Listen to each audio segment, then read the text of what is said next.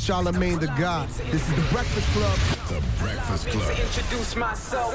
DJ Envy, Angela Yee, and Charlamagne the God. Well, y'all done came a long way. I think that y'all have a certain amount of respect for, you know, what everybody else does, and y'all are just the best at what y'all do. This platform, the reach y'all have that you've earned, makes space for somebody like me. You guys have a direct line to the culture. Oh my God, I'm on the radio with Angela Charlamagne and DJ Envy. Yes, you are. All I do is read about the Breakfast Club. Really? Every morning. That's good. You guys are trending. Every, uh, you know, I drag my ass out of bed. I'm like, uh, what happened on the Breakfast Club today?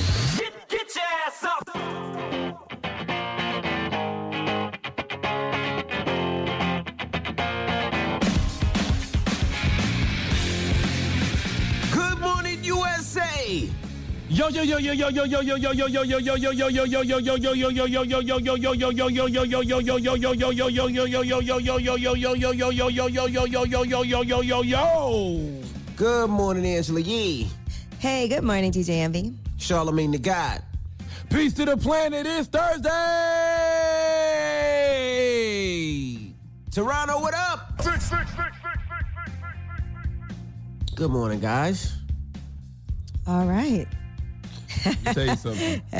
Last night was Uh, a great for night for me.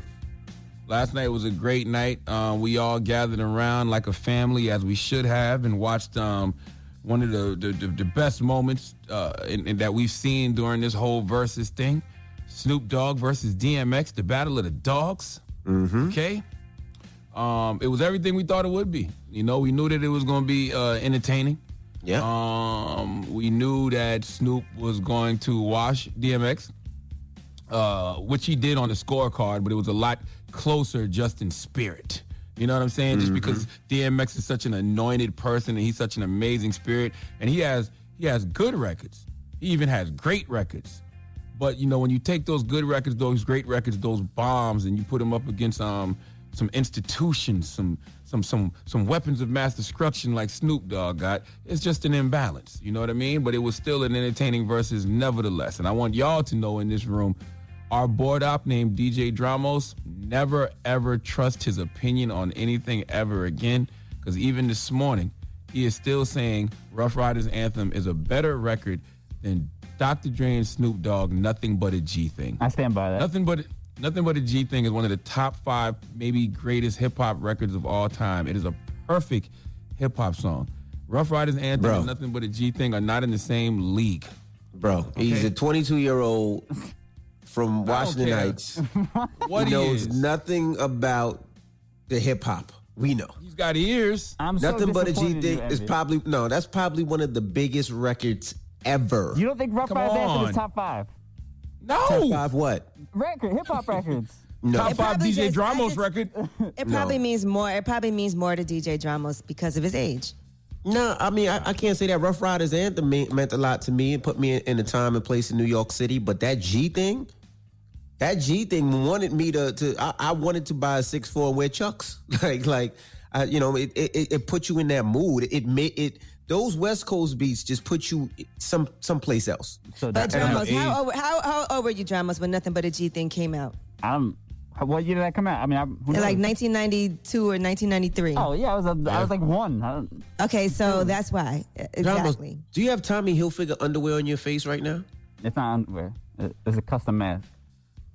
That's First of all, underwear, bro. It's not That is- underwear. that- that's the That is that's the crotch. Second, that's the second reason to never trust anything that comes out of DJ Dramos' mouth Yeah. because he's got Tommy Hill's un, Tommy Hilfiger's underwear on his face. it's a mask. It's a mask. Yes, that you made out of Whatever. underwear. I I seen the crotch part. You know the crotch with that, part? I can see that. No, it's not true. What- You're Whatever smelling. the- makes you're you smelling. happy. Okay. You smell. You smell. Whatever makes you happy. Whatever makes you wear a mask, bro. Whatever you know makes you want to keep part, that the mask on your face all day. The crotch part that comes, you know, comes out a little bit. That's just right on his nose and mouth. Don't That's don't true. judge him, envy. Okay. Just stop, drop, sh- shut up, roll him down, shut him up, shop, whatever the hell they say. What did they say on that song, Stop. Ramos? Okay, Drop. drop, shut him down, open sir. up Open shop. up shop. Okay, Whoa, whoa. All right. Oh, great, Wow, great envy. battle though. Drop one of Clues Yeah, bombs with great DMX battle. and Snoop Dogg. Always Amazing. go shout to Swizz and Timbo. Great battle. Great battle, man. I loved it. I, lo- loved I, it, loved I, it, loved lost. it. I even I even won a bet. We had a bet going. Uh, B dot from um, Rap Radar asked what color Tims would DMX wear.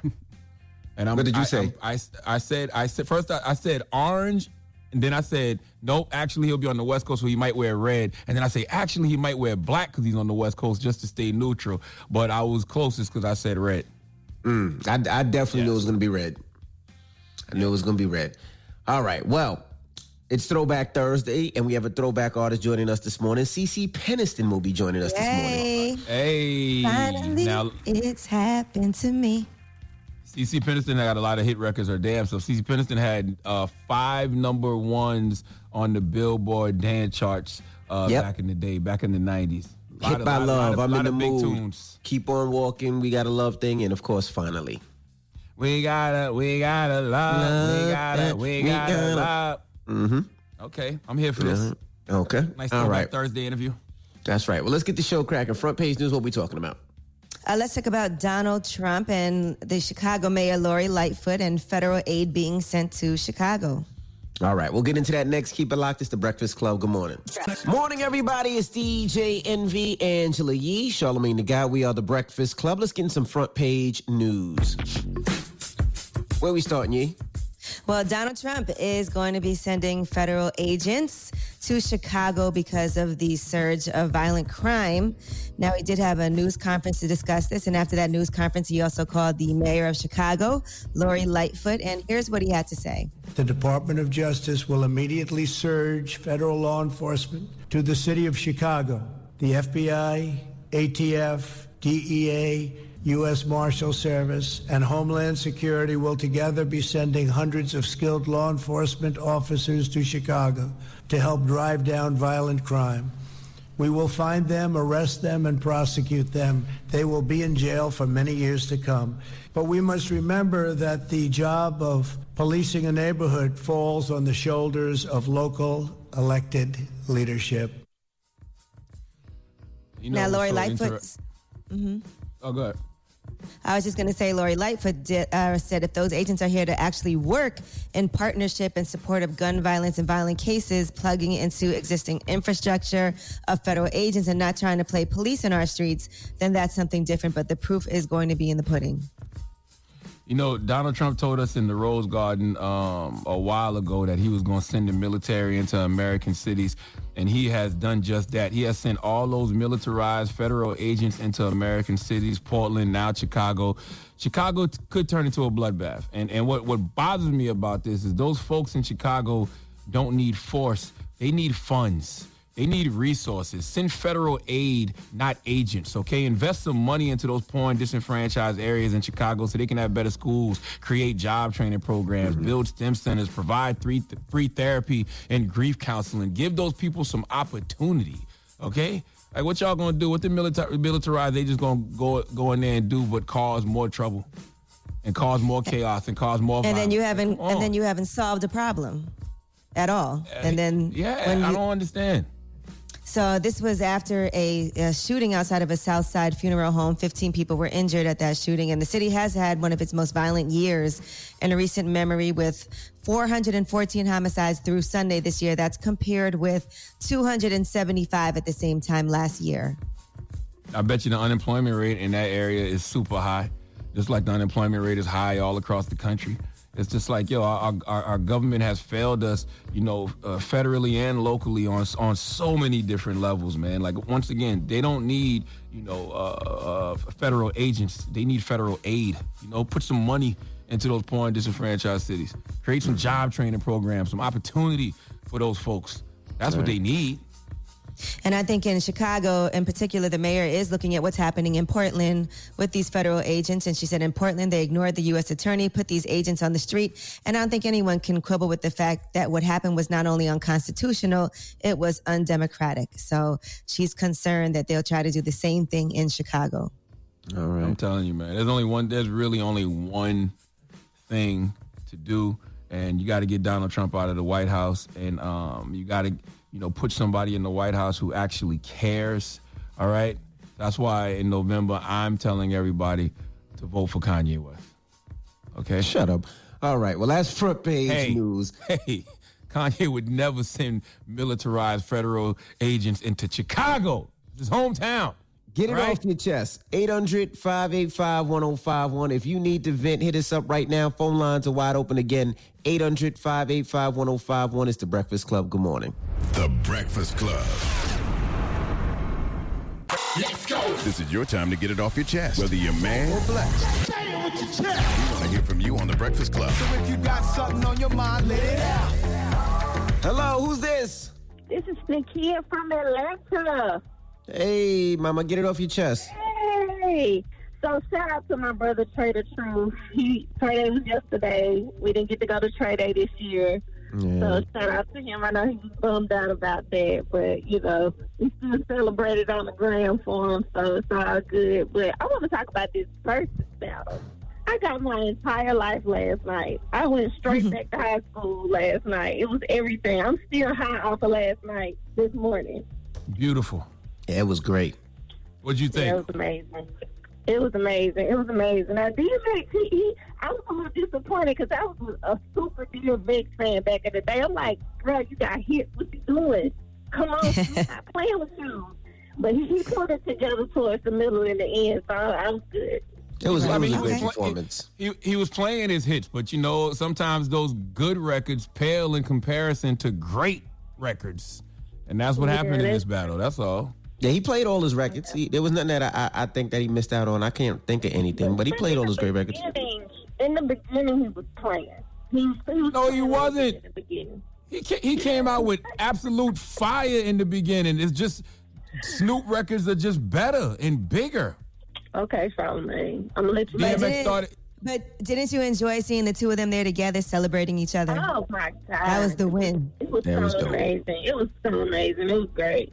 That's DMX dope. started off with the intro to "It's Dark and Hell is Hot," winning the "What's My Name," "Get at Me, Dog," some Mm-hmm. X, "Stop Being Greedy," "Money Cash Holes," "Come Back in One Piece," "X Gonna Give It to You," "Who We Be," "Get It on the Floor." They Yeah, just nah, he pale played his hits. comparison. They just pale in comparison to Deep Cover, "Who Am I," "Gin and Juice," "Dre Day," two of America's Most Wanted, "Down for My Hitters," "Ain't No Fun," "Be Yo, Please," One of the Jeezy funniest Hustlers. parts when when when DMX was like, "Oh, we know your name. Now let me tell you my name," it was just dead. and nothing happened. He said, "Uh, let's try this again." Very, very, very Ja Rule. Are you ready? Ready. funniest part. One of the funniest parts was when DMX said to Snoop said to Swizz, "Man, Swizz, what you over there doing? Smoking charcoal off a plate?" he didn't know what hookah was. You know who it was? Get it off your. Oh, look on another line. Hello, who's this? Cam, Hey, what's up, bro? Get it off your chest. I just calling to spread some positive energy this morning. I woke up in a good mood, feeling good. Hope everybody else feeling like me. Okay. Okay. We love well, that. I'm happy spread, you feel that way. Spread the I love. do feel spread good the this morning, actually. All right, brother. Uh, I appreciate it. Hey, hey, hold on. Hey, Yee, you know how uh Charlamagne be hitting us with the yo every morning, right? Mm-hmm. You, you, could- you think you could hit us with the hey sound after that? All right, I'll do that on Fridays or something. I got you tomorrow. All right, all right, for sure. Hey, Just for uh, you. Hey, Dramos, I don't know. Hey, tell Dramos he need to he need to he need to find another vibe. Cause what he got going on this morning, that ain't that ain't it in there. That ain't it right there. Exactly. he, he, he thinks he thinks Ruff Ryders anthem is better than Dr. Dre and Snoop Dogg. Nothing but a G. I'm thing. not allowed to have an opinion. I can't like something better. I don't understand. We can't hear you with the underwear on your face, bro. Man, shut up. Get it off your Before my chest. time, so I don't really know either. But all right, y'all. what's he talking about over here? Why you just hang up on him, man? Get it off your chest. 800 585 1051. It's the Breakfast Club. Good morning. The Breakfast Club. Wake up, wake up. Wake your ass. This is your time to get it off your chest. Whether you're mad or blessed, we want to hear from you on The Breakfast Club. Hello, who's this? Yeah, yeah, what's going on? Good morning, Envy. Good morning, Charlamagne. Good morning, um, Yee. What's going on, the J? Cheers, King. What's up? How y'all doing, man? I was calling to talk about the battle last night, man. It was a very good battle, very good battle. I know a lot of people thought the X was going to was going to uh, hold his own against um, Snoop, but he definitely held his own. And shout out to Swizz for helping uh, DMX with that right there because it wasn't for the Swizz. I think that Snoop probably would have washed him. I mean, Snoop did wash him. I mean, let's be honest, all right? Even though we love DMX and he has good records, like I said all week, they pale in comparison to Snoop's weapons of mass destruction. I gave I gave X like four to five rounds. Five. He got about five. Five going. But a couple with But the thing about ties. it is- I was gonna say, but the thing about it is though, it's the lineup the way that Swizz did it for him. You know, Be- before I realized Swizz was even on the boards back there, I was like, oh, they got DMX playing some bangers early too. So it was pretty strategic, really good on that part. I, I saw people being disrespectful, saying essentially this battle was um, Snoop, uh, Dr. Dre versus Swizz. But I think y'all forget too that uh, the good brother Dame Grease produced a lot of those early DMX records as well. Grease definitely produced a lot of those. Oh yeah, I was hoping to hear more on X and Locks. Um, Yo, uh, yo, uh, or maybe uh, X and Rule. You done started something? Man, that rang off last night. Mm-hmm. That rang off last night, and I and, and I would I, I would give that round to DMX. But Doggy Dogg World is a very very tough tune, man. Very tough tune. But I still gave that round to uh, DMX, even though that's very debatable between N words done started something in Doggy Dogg World. Thank you, brother. Hello, who's this? Hey, what's going on? This is Nova Phoenix coming out of Queens. What's up, Um, bro? Shout out to uh, all you um, uh, on the show. Uh, just want to uh, big ups to Charlamagne, big ups to you, DJ Envy. What's going on? Uh, Angela Yee, we know each other, of course, uh, where I was coming to Wealth Wednesday for Lifeblood.com. Uh, I just wanted to talk about what I just heard. Um, as what you guys are talking about with President Trump trying to send in federal agents into Chicago. I think it's crazy. I think it's nuts people do not do not need a heavy hand. People don't need an army coming to Chicago. We have a problem, an economic problem. It's That's right. these economically depressed neighborhoods that need funding in their neighborhoods. They need job opportunities. They need social programs to get back up on their feet. This is not rocket science. These are what the people need. And it's just not Chicago where they keep on highlighting Chicago because, of course, all they want to do is just enforce police invading these communities of color. This is a problem. These are an economic problems happening across America. You can highlight any neighborhood in America, and you're going to have rape, you're going to have murder, you're going to have gun violence. These are the things that are affecting affecting America, and it's deteriorating. And we need to focus on the issues to try to uplift these neighborhoods. It's not sending in armies into neighborhoods. Let's get Not to the all. root of the problem. Donald Trump had once said that Chicago's crime problem could be solved within a week. That sounds ridiculous. No, they don't need they don't need force. They need funds. They don't need federal agents. They need federal aid. Period. Invest the money into the hood. That's it. Give us some opportunity. Job training programs. That's it. Better schools. That's it. Get it off your chest. 800 585 1051. We got rumors on the way, Yee? Yeah, let's start off with talking about the versus battle that went down. While it's still fresh in everybody's head this morning, I want to hear what some of your highlights were, and we'll tell you uh, some of the things that we learned from the battle. All right, we'll get into that next. Keep it locked. It's the Breakfast Club. Good morning. The Breakfast Club.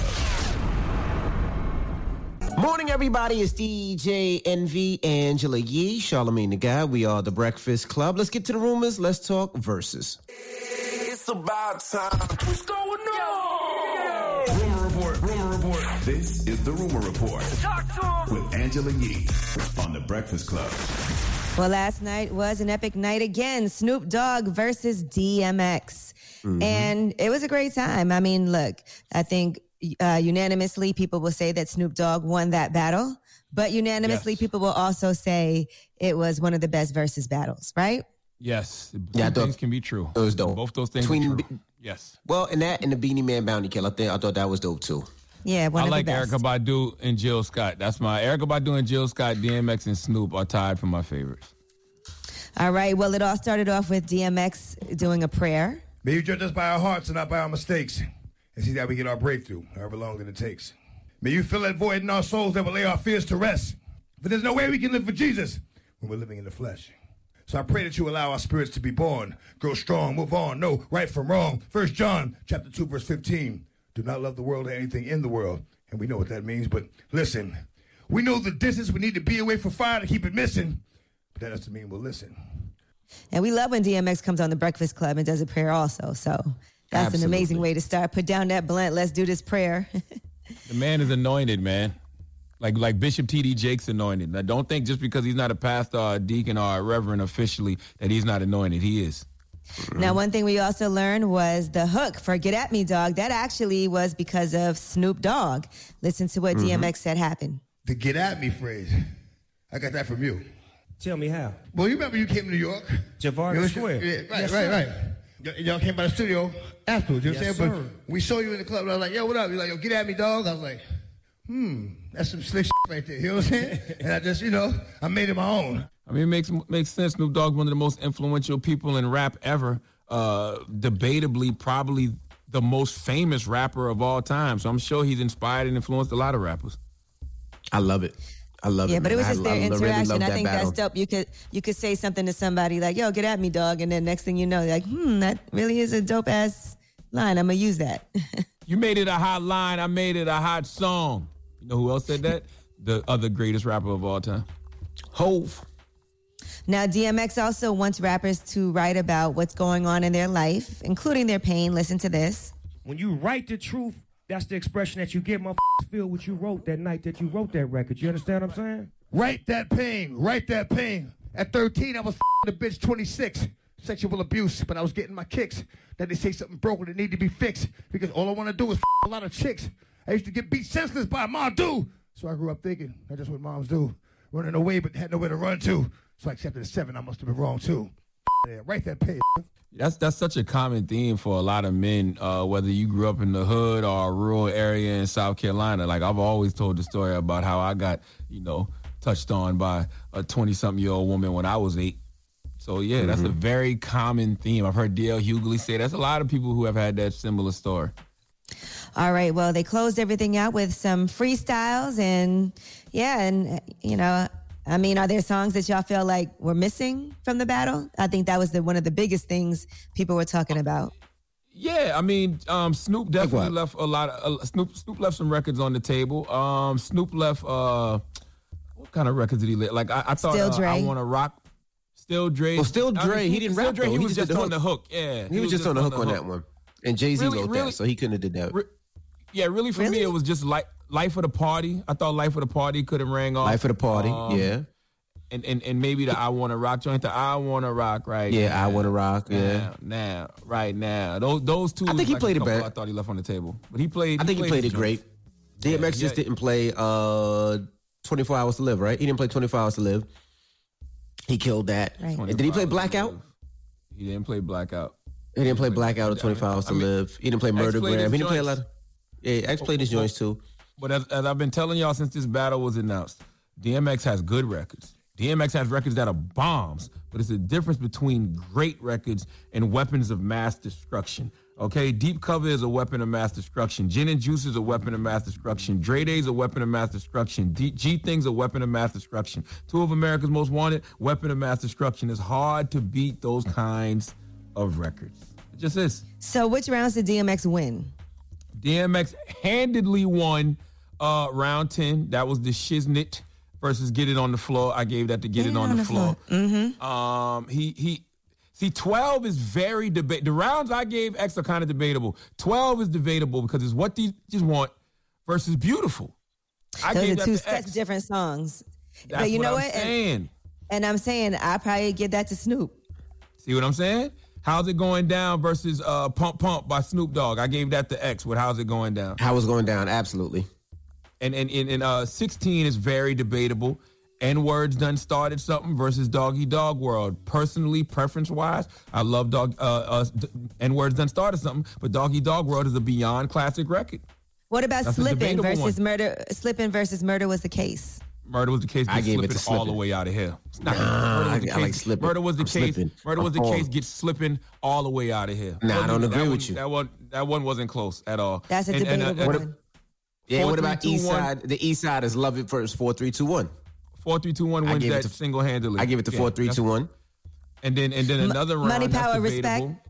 Very debatable. I gave it the Money Power Respect over PIMP remix. Yeah, I gave it to those Money Power Respect too.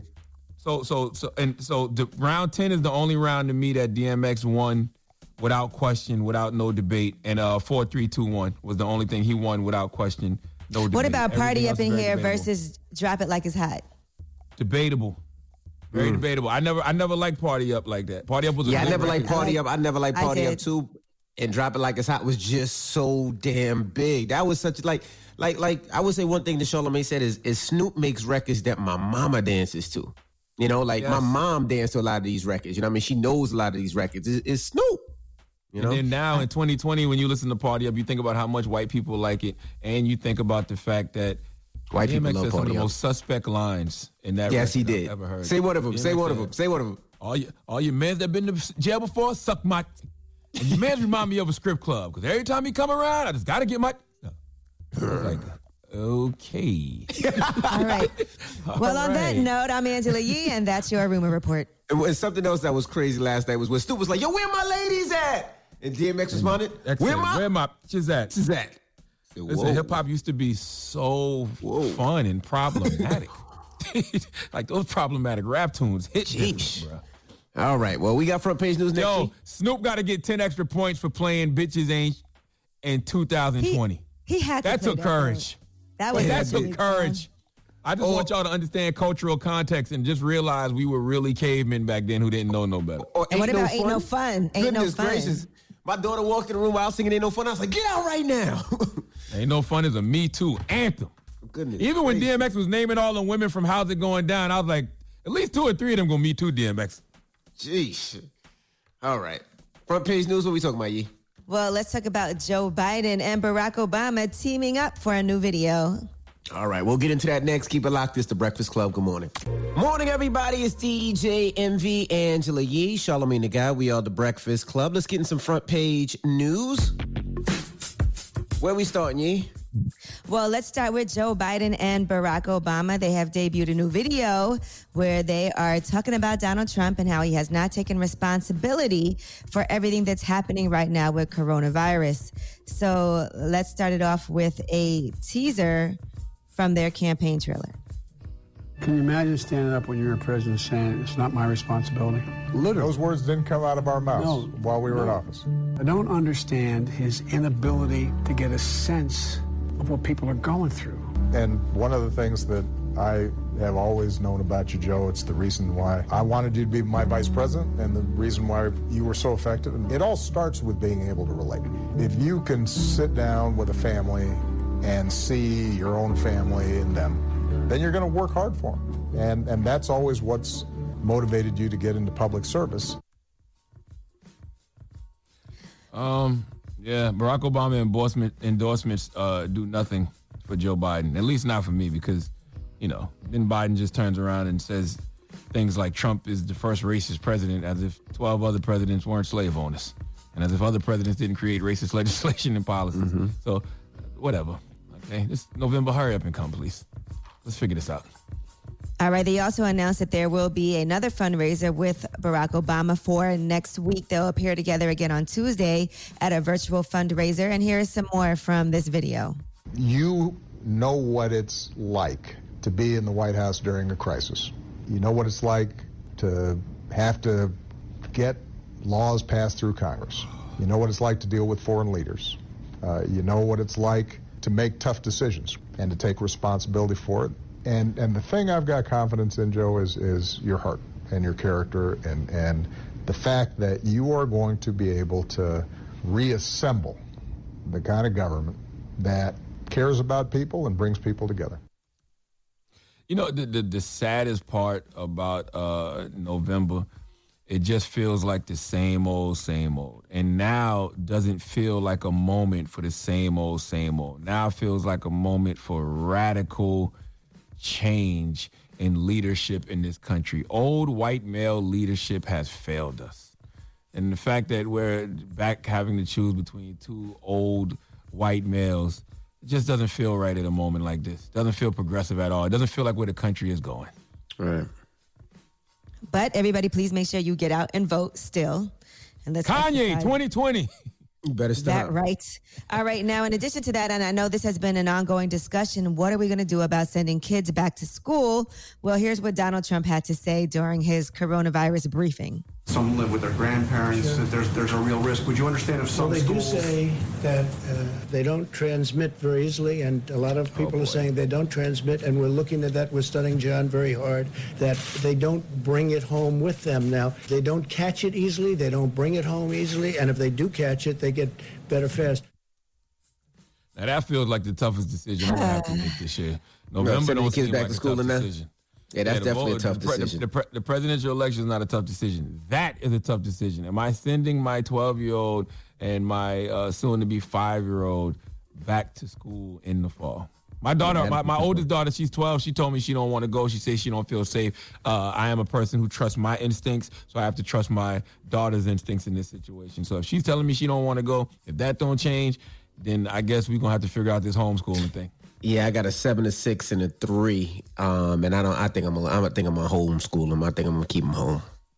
Yeah, you know, but again, like for some people, they don't really have that option because they have to work. And so people are making choices like, what will I do with my kids if I have to work to make money? Where can my kids be? Who's going to watch my kids? So it is a totally lot going it. on as people are making Yeah. these decisions. And, you know, Donald Trump's been holding these briefings and he hasn't had any coronavirus task force members with him. I would have rather heard more information. I don't know. Donald Trump was just saying things. And he says that he's getting briefed. So here's what he has to say about why he's doing these briefings by himself and where he's getting this information. Why the health experts are no longer joining you at these briefings? Can, can you explain why? Because they're briefing me, I'm meeting them. I just spoke to Dr. Fauci. Uh, Dr. Birx is right outside. And uh, they're giving me all of uh, everything they know as of this point in time. And I'm giving the information to you. And I think it's probably a very uh, concise way of doing it. It seems to be working out very well. They're very much involved. They're very much, uh, with the relationships are all very good. Well, he doesn't realize how bad that's going to hurt him because when the information is wrong, which we know it will be, uh, he can't blame it on anyone but himself because we see you.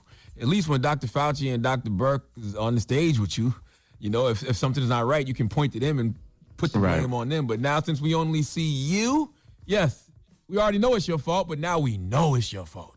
Well, he will still, I'm sure, continue to say it's not his fault. Even he'll say, well, this is the information I was given. Well, we got eyes and ears. All right. Well, that is your front page news. All right, thank you, Miss Yee. Now, when we come back, it's Throwback Thursday. CeCe Peniston will be joining us. So we'll kick it with CeCe Peniston. When we come back, so don't move. It's the Breakfast Club. Good morning. The Breakfast Club.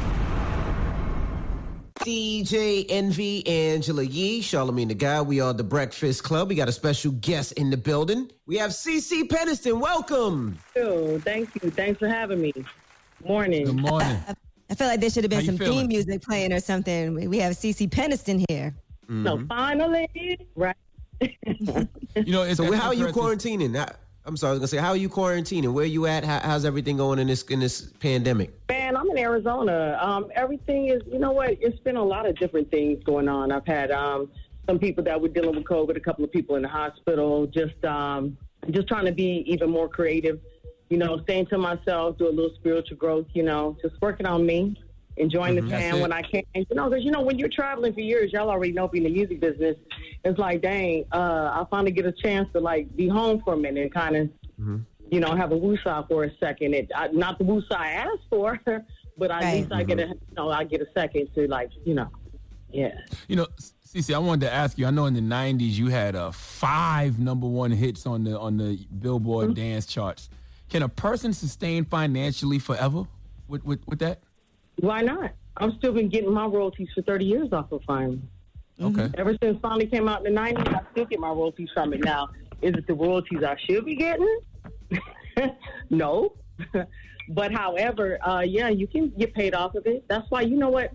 That's why people are so funny about doing publishing and um, um, doing their paperwork and everything because people really don't know how artists can really be taken care of by their body of work. When Right, you, put- and you you've did your first contract, did you get got? Was, was it a horrible contract, or, or did you know early on? You know what? Um, actually, I didn't have a horrible contract. What happened was finally started gaining some success, and then things started changing around after people kind of started seeing where finally went. And actually, what people don't know is I was recouped in 1997 with finally.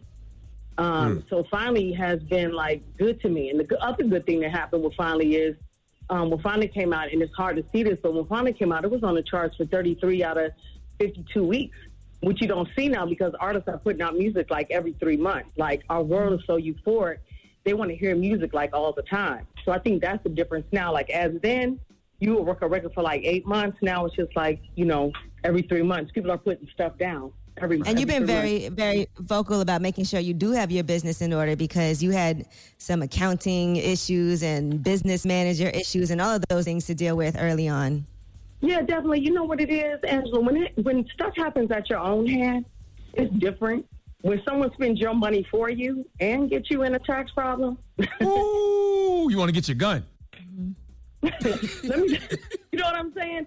You know, the thing about it is, when you first get in the music business, it's kind of like, hey, here's the accountant, here's the lawyer. You don't know what you're doing. You just know that you want to sing, right? Right. And then what happens after that is, then everything starts happening from there.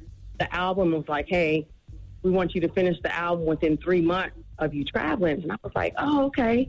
Y'all want me to finish the album? Okay. Um, so in between gigs, I was going in the studio and stuff, right?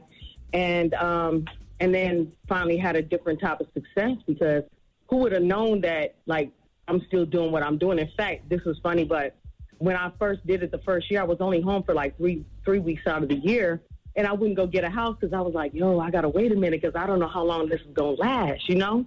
Mm-hmm. When, when did you realize your accountant was messing up your money? Because I think I read somewhere where, where they got you for like a million. You, uh, he got me for a meal, at least a meal or, or more, and then tried to tell me I owed him money, which was funny. Whoa. I was like, "Oh, you real bold right now. I hope you sleep good at night."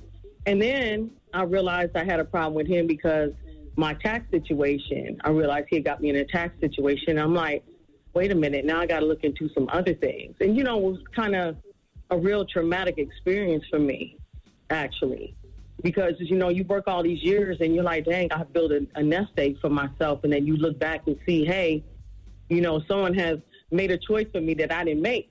Right. You know, yeah. What made you get into uh, dance in the '90s? Why, why, why, why dance instead of like regular R&B? Uh...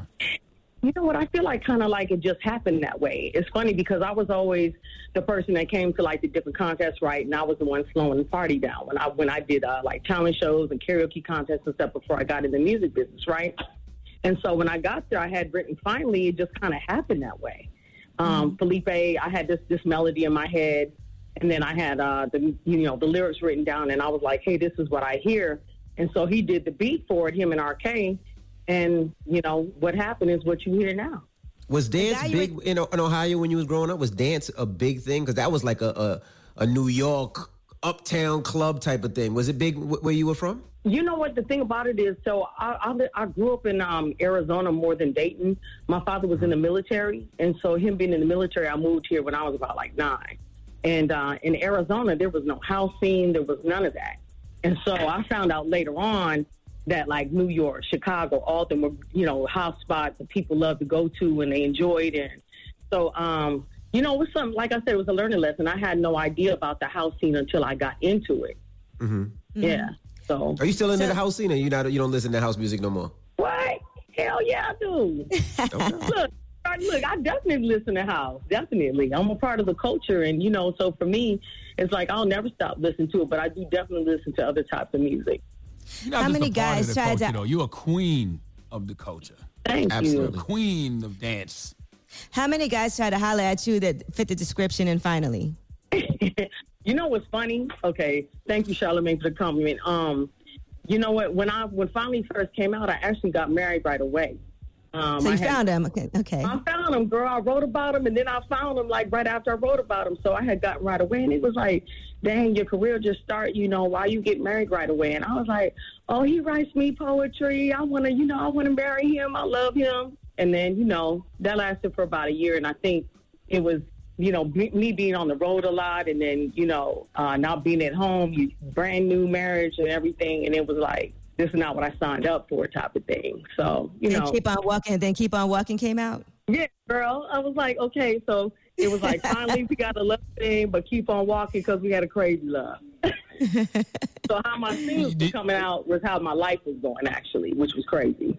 All right, we got more with CeCe Peniston when we come back. It's Throwback Thursday. It's the Breakfast Club. Good morning. Good Morning, everybody. It's DJ Envy, Angela Yee, Charlamagne the God. We are the Breakfast Club. We're still kicking it with CeCe Peniston. Charlamagne? I think I read somewhere too that your royalties had gotten messed up.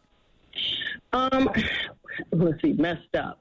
Not really messed up. Um, so there's a lot of things I feel like the people don't know about the music business. Like you can Break start. So I'm, I'm. So the thing about it is, when you start out with an original body of work, you start out with an original ISRC code, and along the way there was like different things that happened. I can't speak on everything, but I will tell you there's different misspellings. There's different bodies of work. For instance, let me give you an example. The other day I was um, getting ready to post some. I go in the story and it says it has me and Vesta Williams on the picture. You can go look this up, right? On the side of it, it says CC Tennyson and the Four Tops. So when things like that happen, that what? right? I'm like, when I do a record with the Four Tops, what happened? you know what I'm saying? So it was like when you see stuff like that, that means you're not getting paid properly as the artist. When they misspell your name, you're not getting paid properly. So I've seen a lot of different things, just like um, with Priscilla, Queen of the Desert. It was called Finale and Overture instead of Finally. So that's a whole nother body of work now where someone has done something different. So it's like little little ways that people slip stuff in, don't get your permission, don't give you the right writer's credit, or be or the greedy. Like I find that a lot of people are just greedy. Right. You know, for real. Who keeps who keeps track who keeps track of that money though? Because I know people. I don't know if that's like a publishing thing. Is it a? How do you figure that out and make sure you get your money? The thing about it is, I have lawyers.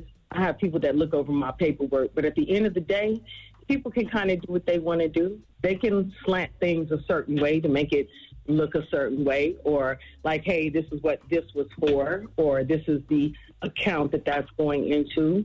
And mm-hmm. lots of times I feel like I've been misunderstood because people think I'm screaming or being unreasonable. And I'm like, no, I'm not being unreasonable and I'm not screaming. I'm letting you know the real. But I try to also understand, you know what, it's still a business. So you still got to come like a business person whenever you're doing stuff. I saw you talking know about Lizzo and saying that you like Lizzo and love Lizzo as an artist, but then there was that issue with uh, her song and with your song and interpolation and all of that. So it wasn't an attack on her. It was just as an artist, you want to make sure you get what you're supposed to get. Well, whatever you read, Angela, is what it is. And what I'm going to say is, I love Lizzo's music. It sounds familiar. So I will say that. But the thing about it is, I feel like right is right, wrong is wrong, whatever it seems to be. Um, if someone takes, okay, let me ask you this. If I'm the only one that has done a certain signature since I've started, and somebody else does it, if that was you, that's like you doing a body work, doing some poetry or something. Someone starts reciting, and then people think it's you. How would that feeling be? And then Yeah, you feel like that's yours, absolutely. And originally, MV. So I'm gonna say this: I was just putting out a post like, "Hey, you know, I'm I'm the type of person I pay homage to people who I need to pay homage to on different things, right?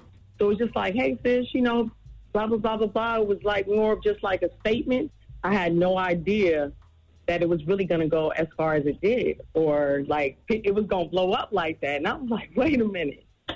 So I mean, I mean, it is what it is. I mean, y'all listen to music all the time. Y'all listen Right. to, you know, different genres of music. I'm sure you can probably, you probably can't admit it here, but you might have heard some similarities or or not. Yeah, you hear it all the Oh, time with certain music. I, I, I just I just assume that they got it cleared whenever I hear. Yeah, something we like don't that. know. Do you have a Um, team though? Like I know Sugar Hill Gang, they have a team of people that that's their Mm-hmm. job, and all day they listen to see if people sample their type of records. Because I know you had a, I think a problem with Mm-hmm. Chris Brown and Joyner Lucas of possibly sampling your stuff. Do you have a team that that goes out and listens for that? I have an absolute team, but once again, people can slant things to be whatever. And I actually have writers uh, credit on the Joyner Lucas and Chris Brown track. Um, so certain things um, get cleared um, professionally the way that they should be, and other things is just like, hey, if we kind of like scoot over this way, maybe nobody will say anything. Mm-hmm. And I'm not the first artist, and I won't be the last that this has happened to. I mean, I feel like the system has kind of been set up to, you know, be in favor of, you know, whoever signed you. It, it- you know, you're a business product at the end of the day to whoever signs you, and so you have to, you know, understand that that's what it is. But you know, I just I don't feel like I should have to be quiet if something isn't right. Hell no. Hell Although that may not Did be you, somebody else's idea of what I should do. did, did you ever take legal action against Chris Brown and Joyner Lucas? Like, how did your name end up being in the, the writing credit? Well, because the they actually used finally in the in the hook, right? Mm-hmm. And they used the melody line in the hook, and they called the song finally. So I'm actually on the writer's credit. If you go to genius.com, um, Charlamagne, you can see where the writer's credit and everything is on there. My name is on there. I saw what you said, join in. Chris said they didn't take the proper steps to use the record, but I didn't know what that meant. No, I wasn't sure until I Oh, saw got you, what I got you, got you. I wasn't sure. Sometimes, you know what it is, is the, the company has put out uh, bodies of work. They don't give me an announcement about what they're doing. And someone will be like, yo, I heard your song and blah, blah, blah, or I saw it on this show or whatever. And, you know, again, I'm supposed to be notified of those things. And if you're not notifying me and you know you're supposed to, see, the system is not always set up to be in the artist's favor. It's just not.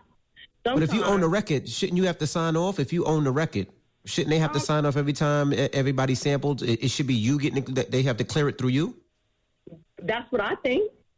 That's what I think, Envy. Um, that's what my paperwork says. But uh,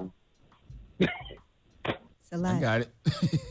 no, because you could be suing there, some, suing everybody's ass off. Because if you don't get the proper clearance, like I know certain artists, whether it's Prince or it's either Michael Jackson or cer- certain accounts, if they don't get the proper clearance through them, if they don't get the okay, it's not going to get clear. Because I remember even when I did my album, like there were certain samples that I, we couldn't get the clearance. We asked the estate, and the state was like, "No, it's too much cursing in it, or it's secular music, or certain things," and we couldn't get the clearance. Now we tried to play it over and do an interpolation, but if, if we did it, we had to clear it, or we would get sued. you know what? I wish I knew what the deal was, and I wish I could give you an answer on why they do that.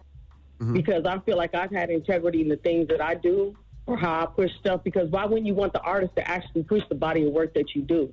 And especially when you know I'm recouped. Mm-hmm. You know I'm recouped. I paid my dues. Finally has been done. Like seriously, like it's been on at least five thousand compilations.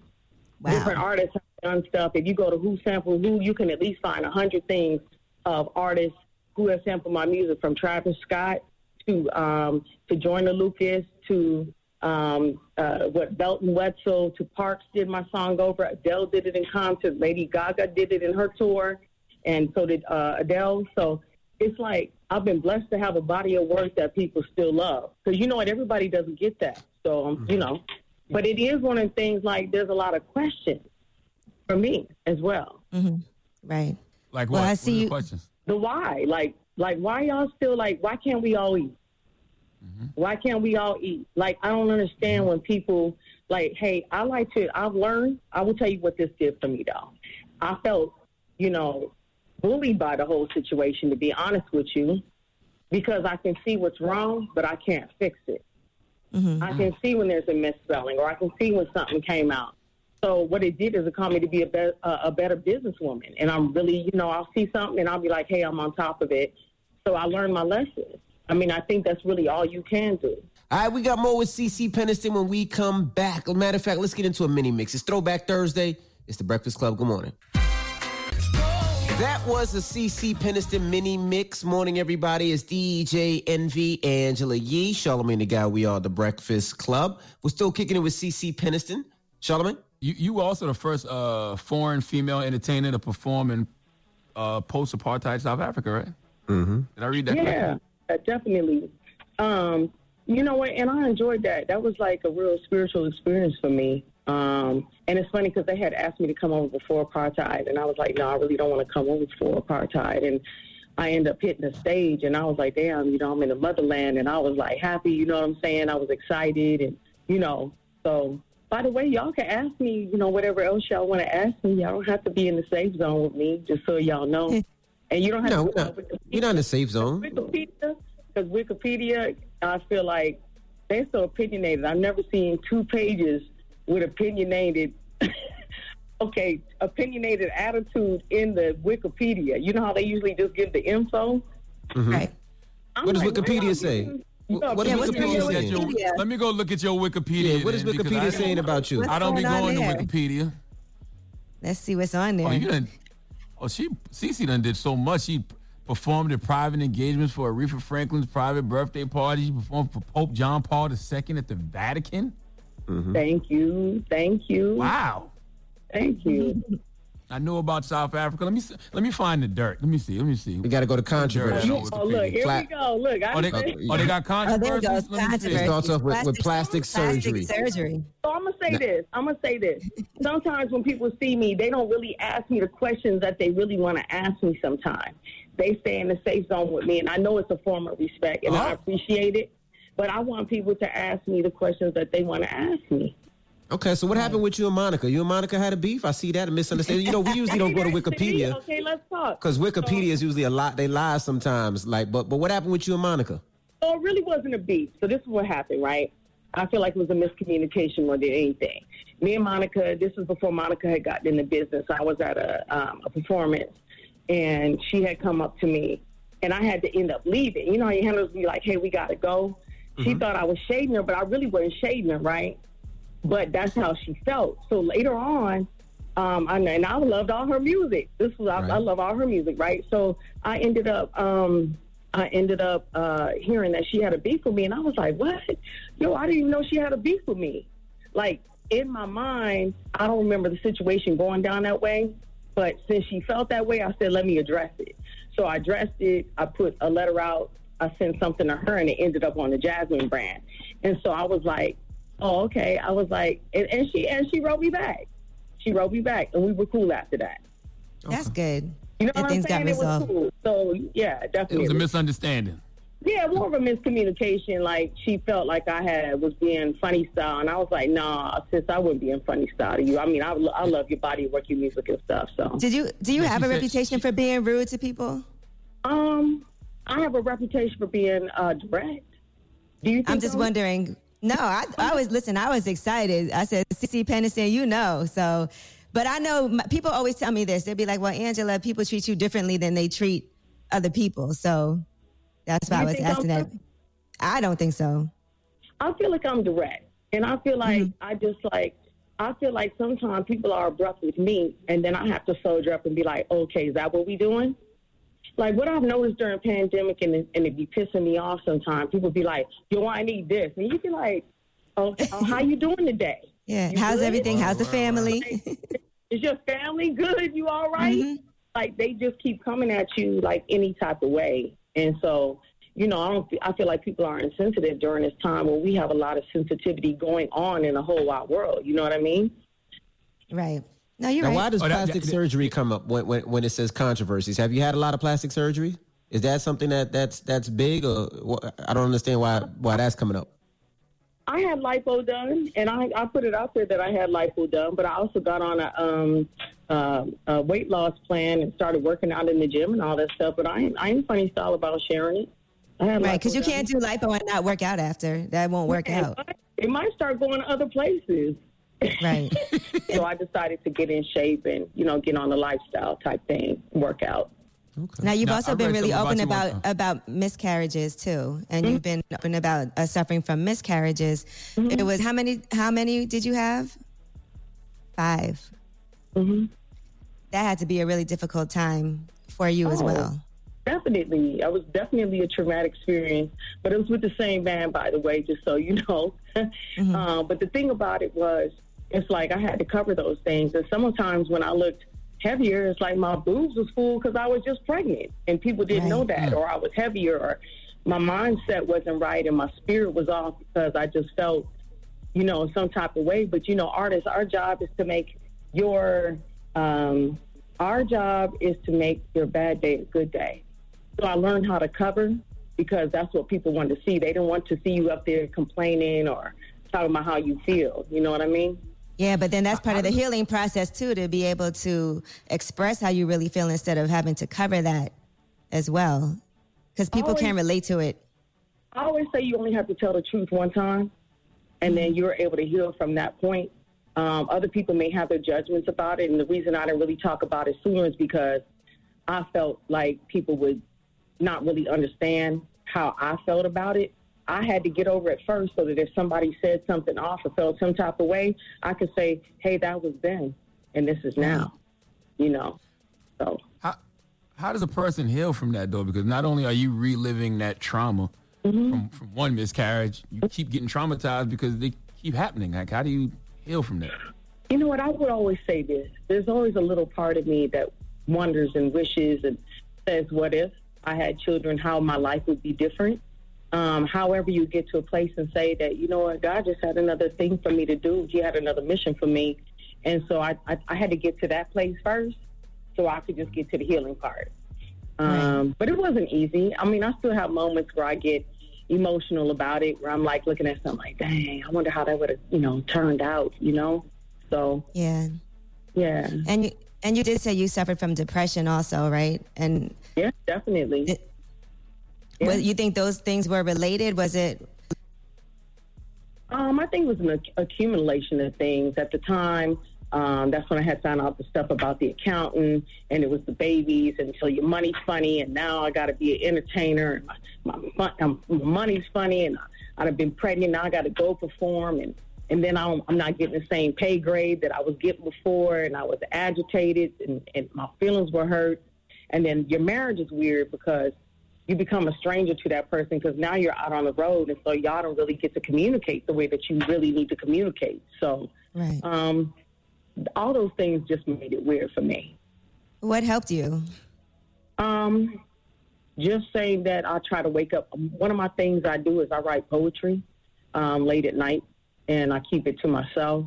The other things is like I journal, and I just say, "Hey, you wake up tomorrow differently." And I kind of use that like, "Hey, you get a day to go the hell off or feel some type of way." And I, I isolate. So people always tell me, "Dang, you're so animated all the time, right?" And I'm like, "I know." I said, "But I have my quiet moments too." So sometimes I just take time to myself. Well, Cece, we appreciate you checking in, Cece. Thank you so much. I thought And y'all was really gonna get me this morning. Nah, Oh, that's wow. never the that's never the goal, was serious. Cece. I thought y'all was gonna give me this morning, and We, we, we, we, Nah, we, Cece, we can we only. respect we you so much. Oh, y'all much. love me. Look, Yes, you, But even- but- you know but- I was, but you even know if I'd it's- be excited. It's Cece Peniston we got here, okay? even if it's respect and love, though, we can only get get you on what's out there. Not like That's we right. making stuff up. No, you good. You clean out here. Yeah, you clean. You good. Good. Thank you. That's what's up. Well, Cece, thank you for joining us. It's Cece Peniston. All right. Thanks for having me on, y'all. Morning, everybody. It's DJ Envy Angela Yee, Charlamagne the God. We are the Breakfast Club. Let's get to the rumors. Let's talk Kim Kardashian. She's spilling the tea. This is the Rumor Report with Angela Yee oh. on the Breakfast Club. Yes, so Kim Kardashian took to social media to let people know what's happening with Kanye.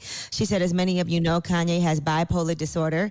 Anyone who has this or has a loved one in their life who does knows how incredibly complicated and painful it is to understand. I've never spoken publicly about how this has affected us at home because I am very protective of our children and Kanye's right to privacy when it comes to his health. But today I feel like I should comment on it because of the stigma and misconceptions about mental health. Those that understand mental illness or even compulsive behavior know that the family is powerless unless the member is a minor. So he wants you to know, she wants you to know that living with bipolar disorder does not diminish or invalidate his dreams and his creative ideas, no matter how big or unobtainable they may feel to some. This is part of his genius. And as we have all witnessed, many of his dreams have actually uh, come true. And she's absolutely right, you know. And even though Kanye has been diagnosed with bipolar disorder, uh, I don't want you know anyone to act like this hasn't always been Kanye West. Exactly what she said is true. The same thing that makes him Kanye is what's got people mad at him now. He's got an album coming out Friday, a movie, a new sneaker. He wants to run for president, and he thinks he can win. So he's doing what he always does when he wants to do something. Tell telling the whole world about it in a very grandiose, nut ass way. But it tends to work David- for him most of the time. Damon Dash is actually with Kanye right now at his Wyoming ranch, and he's saying that Kanye is not crazy. And he said people think he lost his mind just because he cried. The way he lost his mind and jumped on a jet and then jumped off the jet to come back to his 40,000 acre ranch. Yeah, I'd like to lose my mind like that. He said there's definitely people around him that love him and he's going to be all right. We are praying, we are working. People think like we are in an insane asylum, but we got an album coming out. Yeah, and and also Kanye is a crier. He cried when Virgil, you know, uh, became the head of Louis Vuitton. He cried when he reunited with you know Kid Cudi on stage. He cried in an interview with Kendra G on WGCI. I, I, Yeah, it's it's just no so problem. weird that we've been wa- it's, we, it's weird we've been watching Kanye Crying. do these things all the time for years, but now when we don't agree with him, he's all of a sudden crazy. No, I, I, I wouldn't say that, that that's the reason why. Some of the tweets that he put out on his Instagram about his family and him trying to lock him up and all that, that just seems like maybe he needs some help. Maybe he needs a hug. What- uh, maybe what- he needs to speak to somebody. That doesn't necessarily mean crazy. It just means he's going through uh, something right now and he needs help. And his Or wife said he's need mar- bipolar. We know he's Hmm? bipolar, or maybe, or maybe they just need a marriage counselor. Mm, or but maybe they need just a something. divorce. Something needs something needs to happen, or maybe you know what I mean. But definitely something. Well, Damon Dash also said people watch the rally and think he's crazy, but that's how the average person thinks. Everyone that listens to him who thinks he's crazy is not a billionaire. But some reason Elon Musk doesn't think he's crazy. I don't think he's crazy. Billionaires don't think it's crazy because he talks that Billy talk, and most people don't talk that talk. He speaks like the general to people that are generally soldiers. Uh, you know, Steve Jobs had one of the best quotes about crazy. You know, Steve Jobs says uh, the people who usually change the world are the ones who are crazy enough to think that they can do it. It's a it's a whole thing on YouTube called the Crazy Ones. It's actually I might post that today, by the way. All right, and Kim Kardashian's meeting with Meek was not a one-on-one meeting, just a FYI. As you know, Kanye tweeted about that, that they met at the Waldorf Astoria. They were joined by, joined by Clara Wu Tsai, who, as you know, she's one of the uh, Nets, one of the, what, what do they call it now since you don't say ownership? What's the word you're supposed to use? Partnership person? Uh, the, one of the boards. Balling or- ass, I don't even know. balling partners. ass person. Yes, uh, for the Nets. So she was present as well. So uh, that's By the it. way, that's just straight insecurity. That's just straight fragile ego that you thought your wife couldn't go to a hotel and have a meeting with somebody and actually handle business as if hotels are not meeting places for a lot of people. Right. The Waldorf, come on, bro. That's just All right, now let's discuss Drea. She was recently doing an interview uh, with Van Lathan, and when she was asked about Meg The Stallion and Tory Lanez, here's what happened. I predict that they had some sort of Bobby and Whitney love that, you know, drove them down this snapped esque type of road. And I'm here for it. I like that. I want you to like me so much you shoot me in the foot too. Like But as long as What the as, whoa? Wait, you want you what? I want you to like me so much that if I'm trying to get out the car and you're like, no, sit your ass She in the repeats. car. And I'm She like, repeats. no, I'm getting out the car. No, you're not. He shoots Bah, you in the foot. Salute to my guy Van Lathan though, but we got to give my man uh, uh, Sterling Brim. That's his podcast. That's Steelo Brim's podcast. I think it's called uh, Wine and Weed, if I'm not mistaken. Salute to my guy Steelo. Y'all know Steelo from Ridiculousness, right? Yes, we do. Steelo Yeah. around all the Mhm. time. Yeah, yeah. That's his podcast. What did you think, E? I think that's a terrible thing to say. Mm-hmm. Nobody wants that. It's not love at all. I would not want that. I would never want anybody to do anything like that. And you know, Meg The Stallion's been very. The only thing she has said is that she doesn't like these jokes. She's seriously going through some trauma, which she will talk about when she's good and ready to talk about it. So, you know, all you can do is say, look. We're just praying for Meg. We don't know exactly what happened. And she did respond. Meg The Stallion took to Twitter and said, and F all the whole ass N words making jokes about it too. I'll talk about Ish when I get ready. Dumb bitch, that Ish ain't effing funny. Who the F jokes about getting shot by an N word? And, and by the way, Drea did apologize after that, just as mm-hmm. a FYI. She did say that she was sorry and that she had, should not have made a joke about that.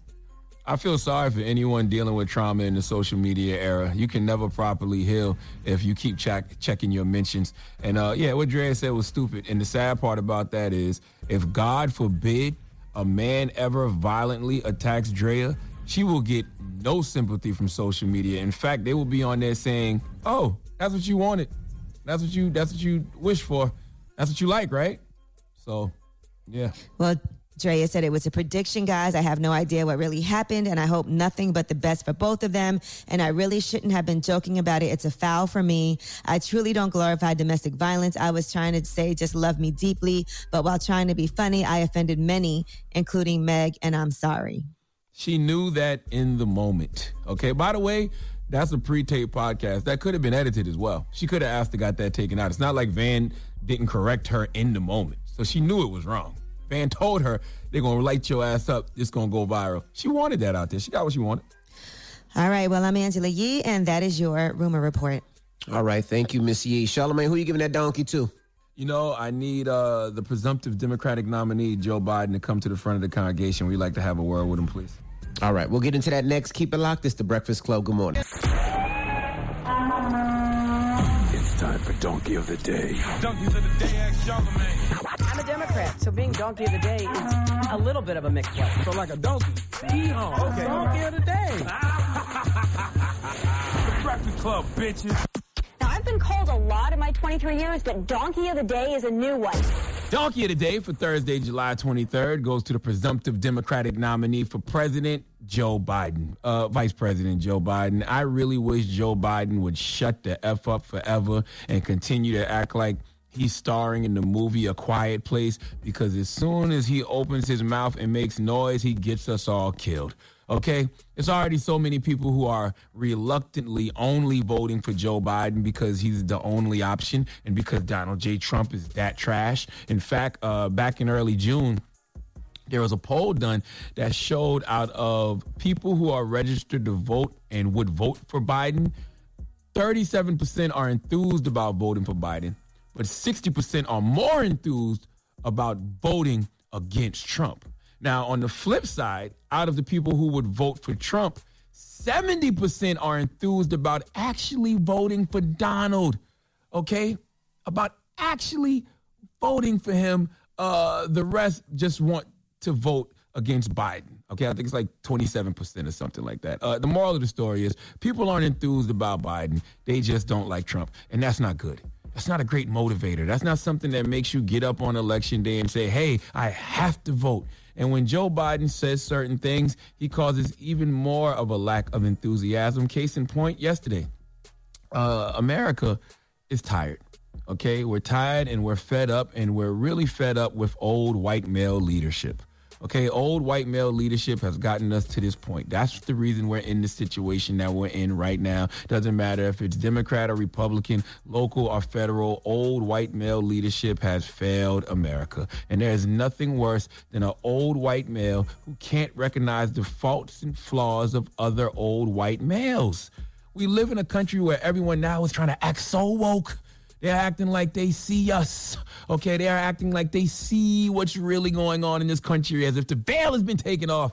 And it's very hard for me to believe they are sincere simply because they won't acknowledge how we got here.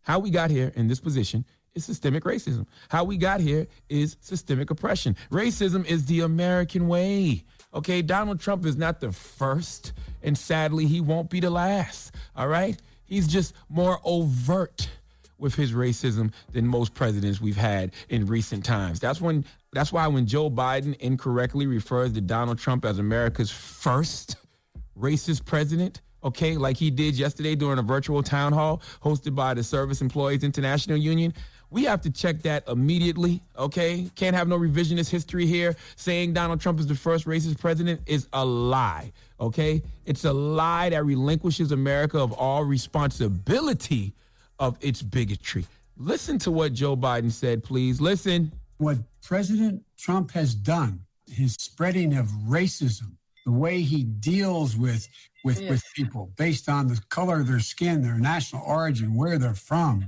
is absolutely sickening. No sitting president has ever done this.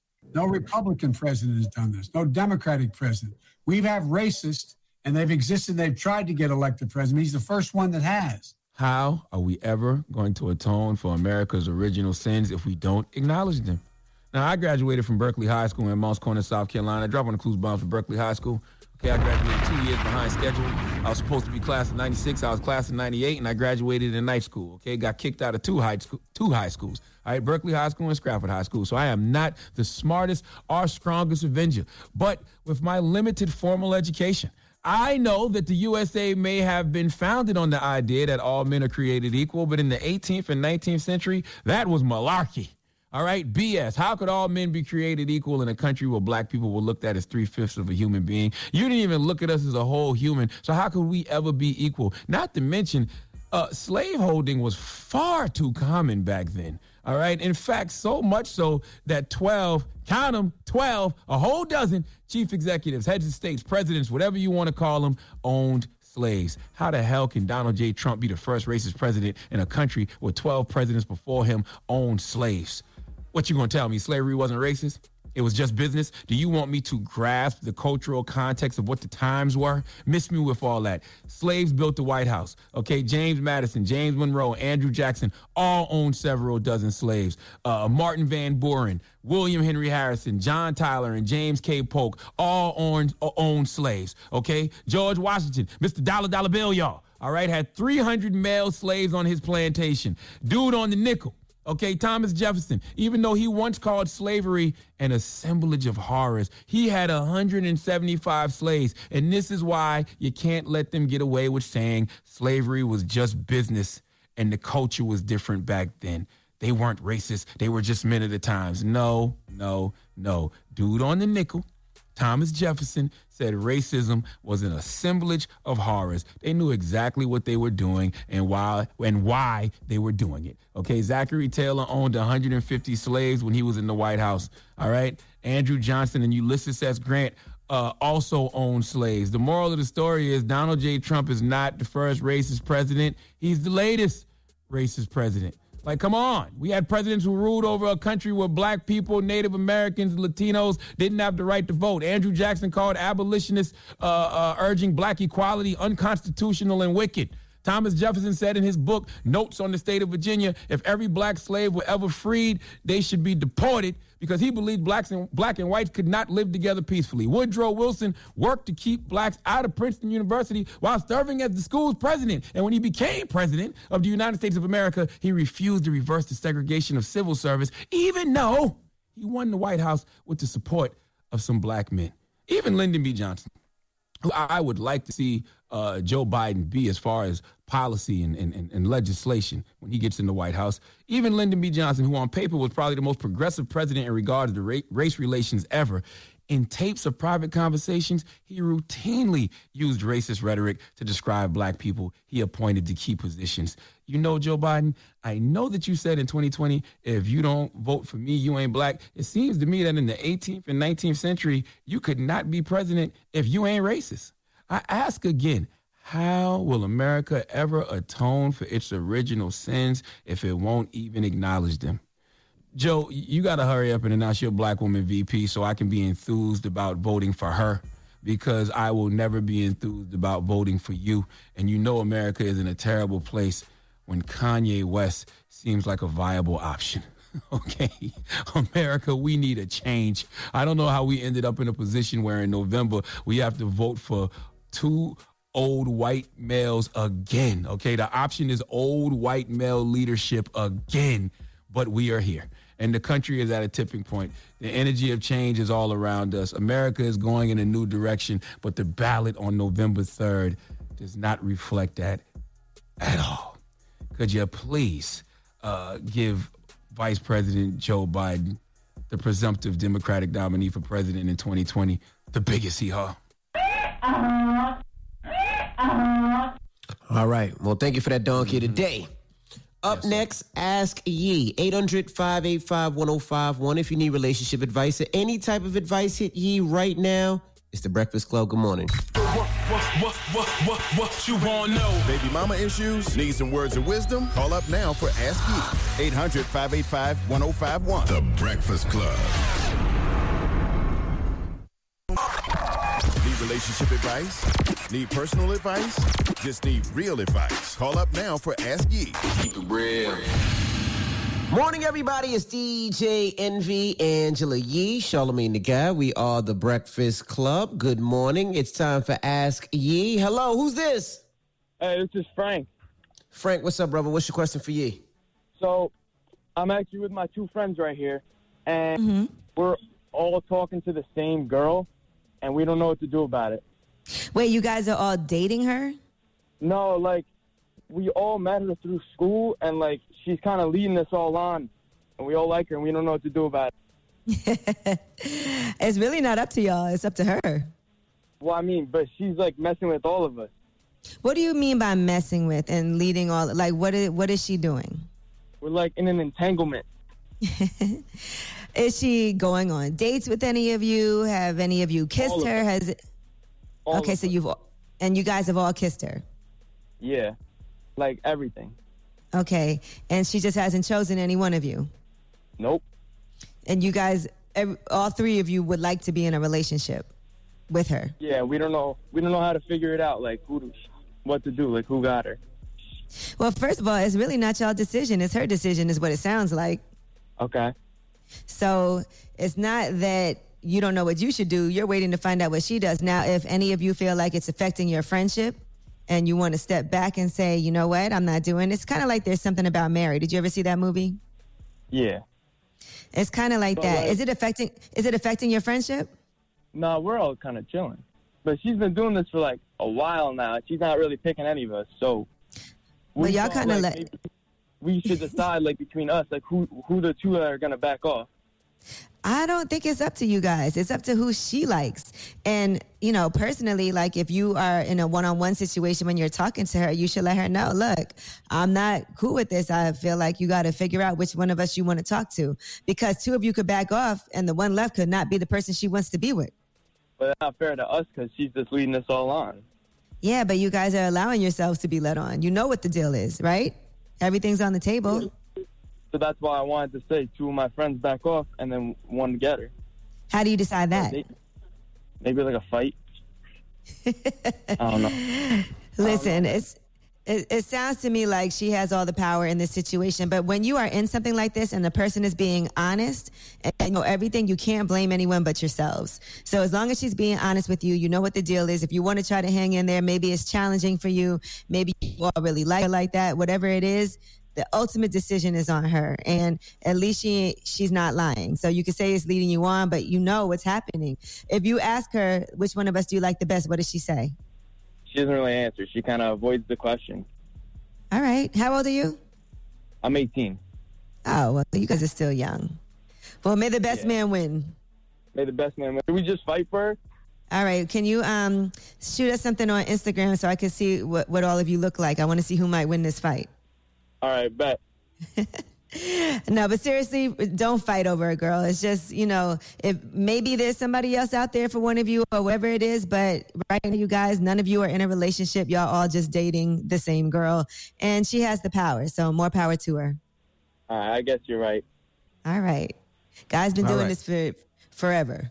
Ask Yee, 800 585 1051. If you need relationship advice or any type of advice, call Yee now. It's the Breakfast Club. Good morning. Get some real advice with Angela Yee. It's Ask Yee. Morning, everybody. It's DJ Envy, Angela Yee, Charlamagne the Guy. We are the Breakfast Club. We're in the middle of Ask Yee.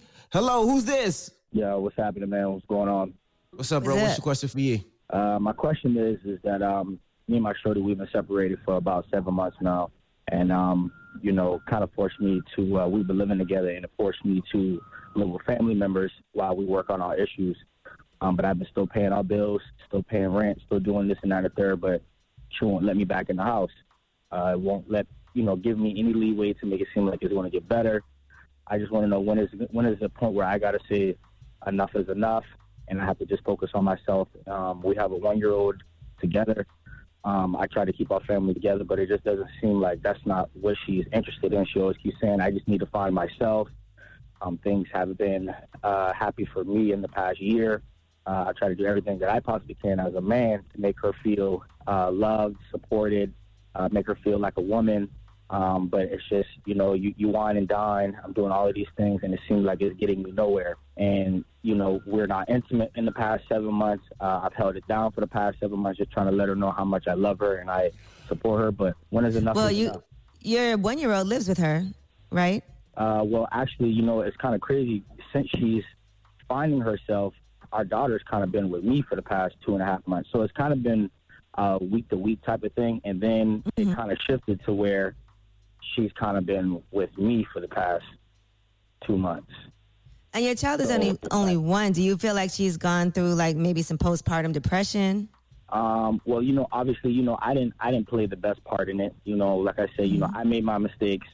Um, you know, um, but yeah, you know, I made my mistakes. Um, you know, I'm not going to say like I cheated, but you know, I maybe kind of fiddled around it. Maybe had some text messages that probably shouldn't have been, you know, been spoken about. But um, you and know, when like did this said, like, happen? I- This happened about three years ago. Okay.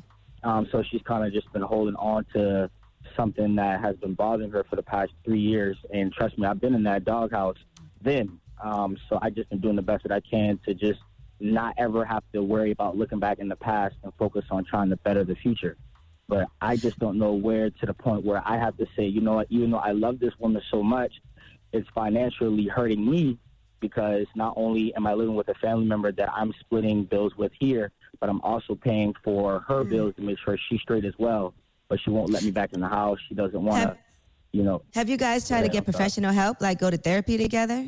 You know, it's so crazy. You know, it's like I've even came to her and I was like, you know what? What could I possibly do to show you how much I care? Um, actually, a family friend told me that him and his girlfriend went through a certain situation, and she mentioned um, therapy, and he thought it was mad corny to be completely real with you, but he gave it a try. He said that was probably one of the best things that's ever happened in their relationship was for them to talk to somebody about their problems. And I mentioned it to her, and she's just a very, um, uh, I don't want to say a very independent person where she feels like she don't need to talk to anybody about her problems. Um, but you know what? I was trying to do anything that I possibly could to just show her that I was willing to make it work. Um, but well, you I know what? Maybe maybe she needs to go indi- individually herself first. You know, just to sift through some things that might be really personal to her, and you should actually get a reference for from your friend, whoever they use that was beneficial, and see if she can start going on her own. And it could be through Zoom right now. I know a lot of people are doing uh, telemental health things right now, so she doesn't even have to leave the house to do that and see if that can help. But it could be some postpartum depression as well. You know, she has a one year old, and it might be something that she hasn't even been, been able to identify herself. And I think it's great that you've been supportive. You know what your role is, and you know, you guys having issues in the relationship. Now it's time to fix these things. And, you know, I think that she should definitely get some professional help. And then as a family, you guys need to do that because you have a one year old. So more than just it being about your relationship with her, it's about your relationship as a family. So whether or not you guys will end up together, you want to make sure that you can function for the sake of this child. Absolutely. And so I would approach it that way. And maybe a better approach is also not necessarily trying to repair the relationship, but for her to be able to figure out what it is that she needs to think she needs to find herself. So maybe as an individual, she needs to figure out her happiness and what is really bothering her. And it could be postpartum. And those are things that she needs to work out on her own before she can even be part of a relationship. I always feel like as individuals, we need to be comfortable in ourselves before we can be with someone else.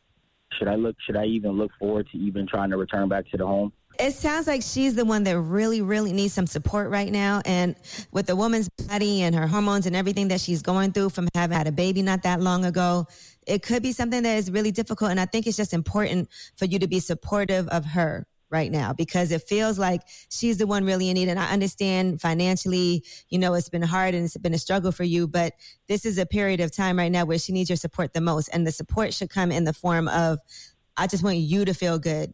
It's not even about, sometimes we sacrifice that for periods of time, right? Because you want her to feel better. So I think in this situation, it's more about her. I understood. So basically, I just got to focus on just making sure that it's not my time. It's about what. yeah, make sure, let's get her back to being happy because she's told you specifically that she needs help and she needs to find herself. So because of that, it's not really about you at this time. And it could be, like I said, something she hasn't identified. So let's identify what that is. Let's get professional help for her. And you just be supportive. And it's not about when are we going to be together? I'm paying these bills. I want to be back in the house. You know, I think that'll just make it even worse if you bring those things up right now. I respect that. I appreciate you. Yee. All right. All right. Be a good man. You got this. All right. All right. Thank you. Y'all have a good day. You too. All right. Ask Yee. 800 585 1051. We got rumors on the way, Yee? Yes, J. Cole has two new songs out just like he promised. We got those previews for you. All right. We'll get into that next. It's the Breakfast Club. Good morning. The Breakfast Club. Listen the gossip. Gossip. The Rumor Report. Gossip. With Angela, Angela Yee. It's the rumor report. The Breakfast Club. Yes, so looks like Dave Franco is going to be playing rapper Vanilla Ice. That biopic is called So Far to the Extreme. That's the working title right now. From a high school dropout selling cars in Dallas to having the first hip hop single to top the Billboard charts with Ice Ice Baby, a young Vanilla Ice struggles with stardom, extortion attempts, and selling out as he makes music history. Hey man, um, I'm here for that. My first reaction is not right now, uh, but no, I'm here for that. We all own To the Extreme, and uh, Vanilla Ice had a had a, had a couple records I really liked. Ice Ice Baby is a tough tune, but boy, that goddamn ninja rap off the Teenage Mutant Ninja Turtle soundtrack, now that was fire. Dropping the clues bombs for goddamn ninja rap, baby. Ninja rap. Ninja rap? Hard. Go ninja, go ninja, go. The go, go. remember Yeah. that? I do remember that. Yo, it's the green machine gonna rock the town without being seen. Have you ever seen a turtle get down, slamming and jamming to the new swing sound? Yeah, I didn't. I didn't like it Go, like that. I just go, like it. ninja, go. But you know, I don't know that much about Vanilla Ice other than he had that one huge hit song and I think Suge Knight extorted him or tried to Yeah, throw him off the allegedly hung him balcony. off. Yeah, allegedly hung him Yeah, off a so balcony. I'll be interested to see this. And they said it'll be kind of like how they took a liking to uh, the Disaster Artist, which I thought that movie was hilarious. So I mean, as long as you don't get a theatrical release, you know what I'm saying? As long as it's something like a made for TV movie, I'm fine with that. If it gets like a big budget theatrical release, I'm screaming white privilege all goddamn day. Okay? But I'm sure it'll bring up a lot of issues about like a white rapper topping the hip hop charts and all of those things. So I think it'll be interesting. All right, now J. Cole has put out two new singles, just like he promised, from his new album, The Fall Off, titled uh, they're called Lewis Street, The Climb Back, and Lion King on Ice. So let's hear a snippet from The Climb Back. Everything come back around full circle. Why do lies sound pleasant, but the truth hurtful? Everybody gotta cry once in a while, but how long will it take for you smile? This is that, come back to life. Magic can pick me up and we gon' light the city up as if the sun had the night and paint the town red for my found there too soon. Yeah. To the left of that decimal, I need seven figures to play the joint. Turn up your decibels, peep high decimator joint. Check out my projects like them workers that section 8 points, and you'll see how I flip like exclamation points. Sounds dope. Mm-hmm. And here is Lion King on Ice. Dedication on another level, never seen in their life. Celebrating all your first downs like they touchdowns bring a price. Young Simba had to bust down, yeah, the Lion King on ice. Wanted me to look the part, had to stop taking advice. Put the jury to the side, had to find me, had to find God. Half the time we be pacified, what they expect from us, but that's treacherous, that shows less of us. I need y'all to see every part of me, every scar and every artery, every story that I can recall, then I can fall. I got blood on my hands, I ain't gonna lie, I got blood on my shoes. I ain't gonna lie, I got real, real big plans. I ain't gonna lie. That sounds dope as well. I haven't listened to either in its entirety. Uh, I have to be in a mood to listen to J. Cole. So I'll Yeah, I got to to listen to him too. It, it sounded pretty dope though. So he posted it and he, he said it's available now. So you already know. So let's see how this goes. Cause I see now people are like, okay, Kendrick, you see what J. Cole did. Give us some music. And people are And- really hungry for music right now. I, I am definitely anticipating the new Kendrick Lamar album. Kendrick Lamar is, to me, the leader of the new school when it comes to this new generation. I know people like Drake and those guys sell more, get more radio play, but Kendrick is that guy to me. So I'm looking forward to a new Kendrick album. Kendrick and Rapsody are my favorite rappers of the past decade. Kendrick and Rapsody. All right, now Phaedra Parks says her business is booming uh, amid coronavirus. She talked to Page Six podcast, We Here, and she said it's going great because you know she's a mortician, so that mortician Wow. business is is doing amazing. She said, I'm not a physician. However, I do have a mortuary. And I'll tell you this normally in the summer months, we're waiting for a boating accident or a motorcycle crash because otherwise we're pretty empty.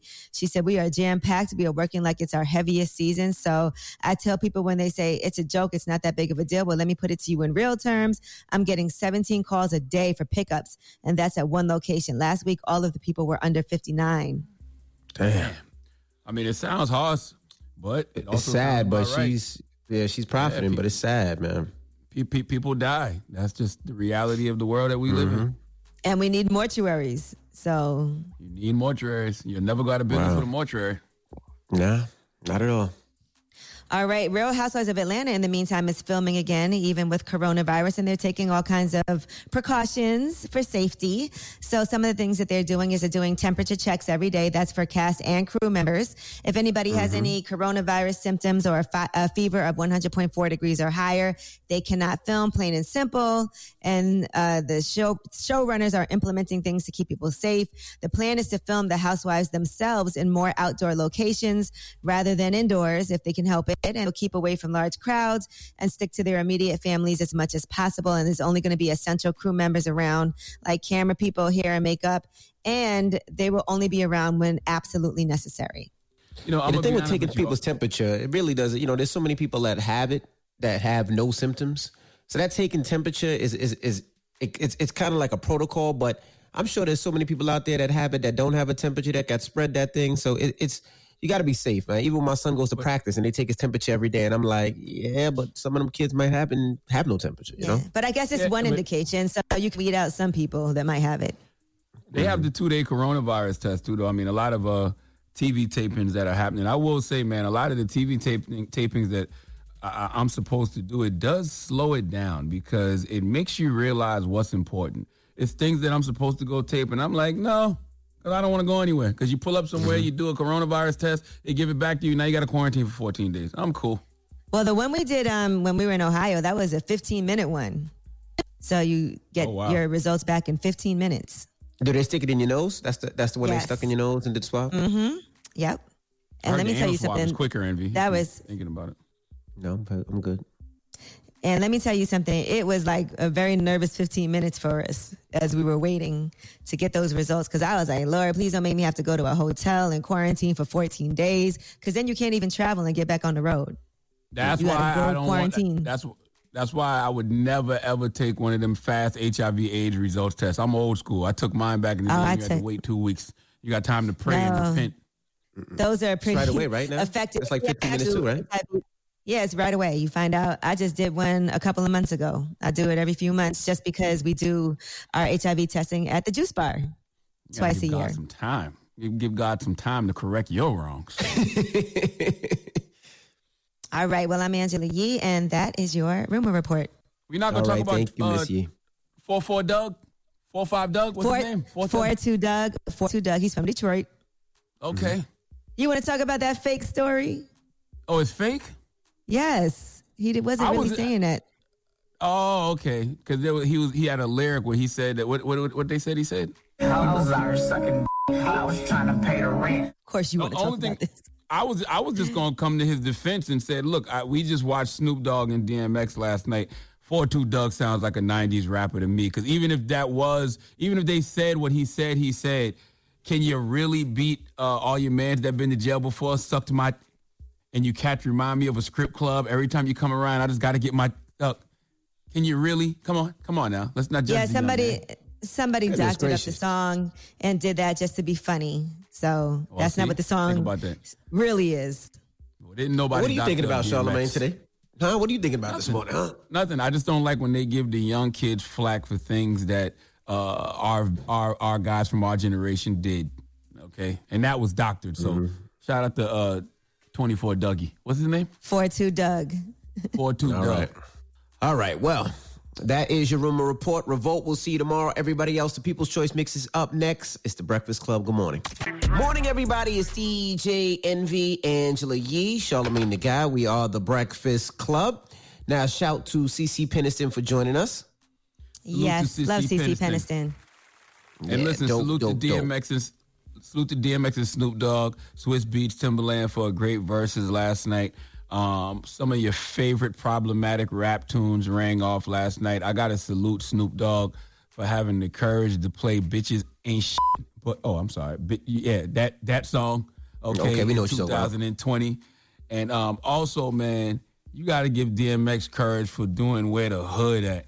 in 2020. I, I just encourage y'all to go read the, the, the, the lyrics to the first verse of Where the Hood At. all right. That's all. Just go just go read the first verse. Okay? That's it. Hmm. DMX, Where the Hood At. Read the first verse and then then then get back to me. All right. But I give them both courage for letting them problematic rap tunes play off. Okay. hip hop was much better when it was problematic. When we think of these verses, I think we'll always think about this pandemic too, just how it all started and blew up during this time. It's Mhm. really, I think, been something that's been such a bonding experience for people. And it, you know what it, you know what it reinforces? It reinforces that appreciation of people because I think that you know this pandemic has made us all appreciate life more, not just our own, but the people we love and care for. And that's what this verses does. It makes you appreciate these artists that we grew up on. It really, you know, certifies these these these legends, these icons in a real way. So yes, salute to verses. And I also All want right. to shout out every everybody where I'm at because I'm actually in Mexico right now in Playa del Carmen. And I'm at the Fives Beach Hotel, but I'm out here because Rohan Marley is opening up a beach house, the Ro Marley Beach House, at Mhm. another Fives location that they're doing a grand opening for. So it's not even open yet. So we'll be there. And, um, you know, I'm just happy to be here. It's an amazing experience.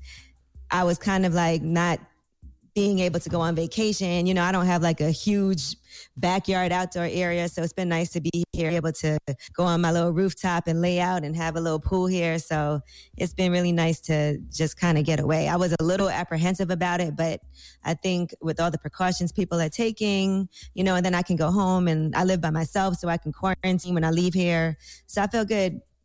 I'm happy. All right. When we come back, we got the positive note. It's the Breakfast Club. Good morning. It's DJ Envy, Angela Yee, Charlamagne the God. We are the Breakfast Club. Now, Charlamagne, you got a positive note for the people? I do, man. Uh, I want to tell y'all, I have two that I want to do actually, but I, I'm just going to go with one. Uh, I love and approve of myself. I want people to say that to themselves right now. Say it, repeat after me. I love and approve of myself. I appreciate all that I do. I am good enough just as I am. I speak up for myself. I ask for what I want. I claim my power. Say that to yourself three times a day, people. Breakfast Club, bitches. You all finished or y'all done?